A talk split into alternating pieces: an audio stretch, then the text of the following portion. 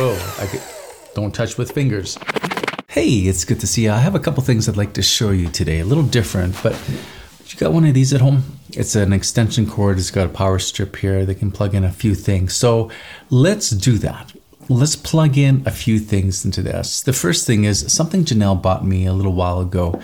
Um, it's a happy light.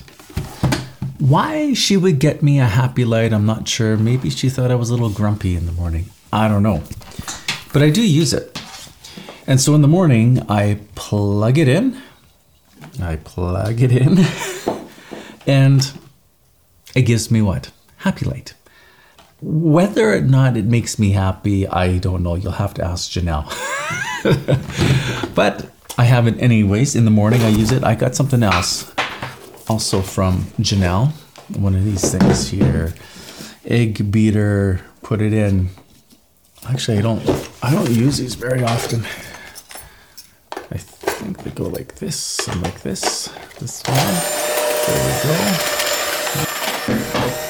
Whoa, I get, don't touch with fingers. I think you, ah! I broke it. Am I in trouble? Uh Anyways, you plug it in and you turn it on. Oh no. Now?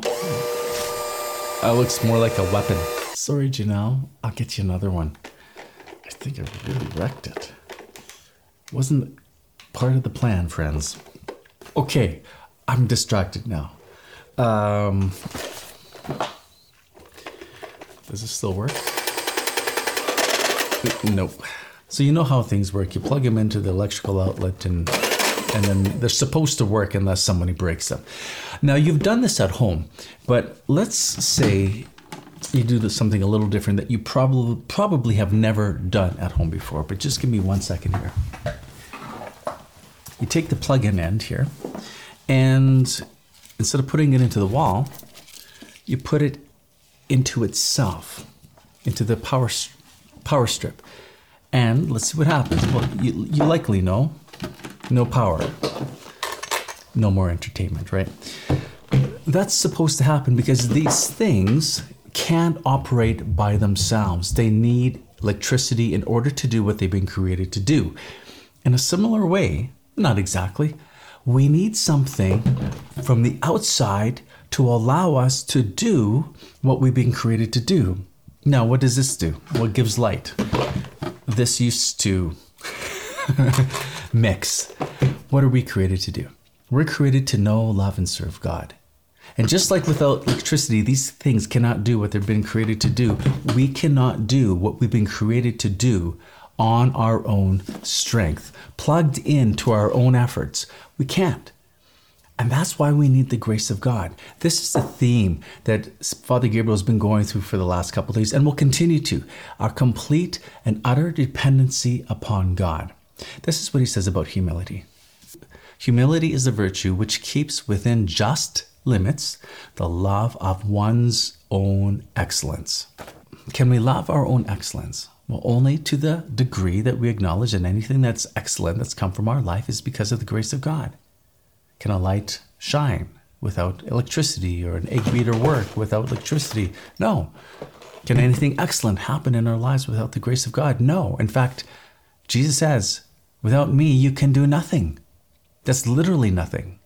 Well, the only thing that we that's worse than nothing, and there is one thing that's worse than nothing, and that is offending God.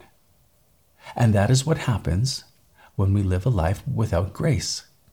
We live offending God. That's a life without Him. I'm reminded about what Jesus said about Judas who betrayed him. He said it would be better for that man not to have even been born. Harsh words for Judas. But it's a reminder to us that we need God's grace in order to be able to please Him, to honor Him, and to live a life worthy of Him. Humility makes us realize that, in the sight of God, we are only His little creatures, entirely dependent upon Him for our existence and for our works. Having received life from God, we cannot subsist even one moment independently of Him. He who gave us existence by his creative action maintains life in us by his conserving action. Father Gabriel reminding us God has brought us out of nothing by his creative action, and he holds us into existence right now, as you listen to this, by his conserving action. In other words, if God decided, he could stop holding us together right now. Take, for example, a masterpiece painting. I got one behind me. I want to show you. It's painted by, obviously, this is a copy of The Prodigal Son. I, I love this painting. It tells the story of the prodigal son who's come home after squandering everything and his father embraces him.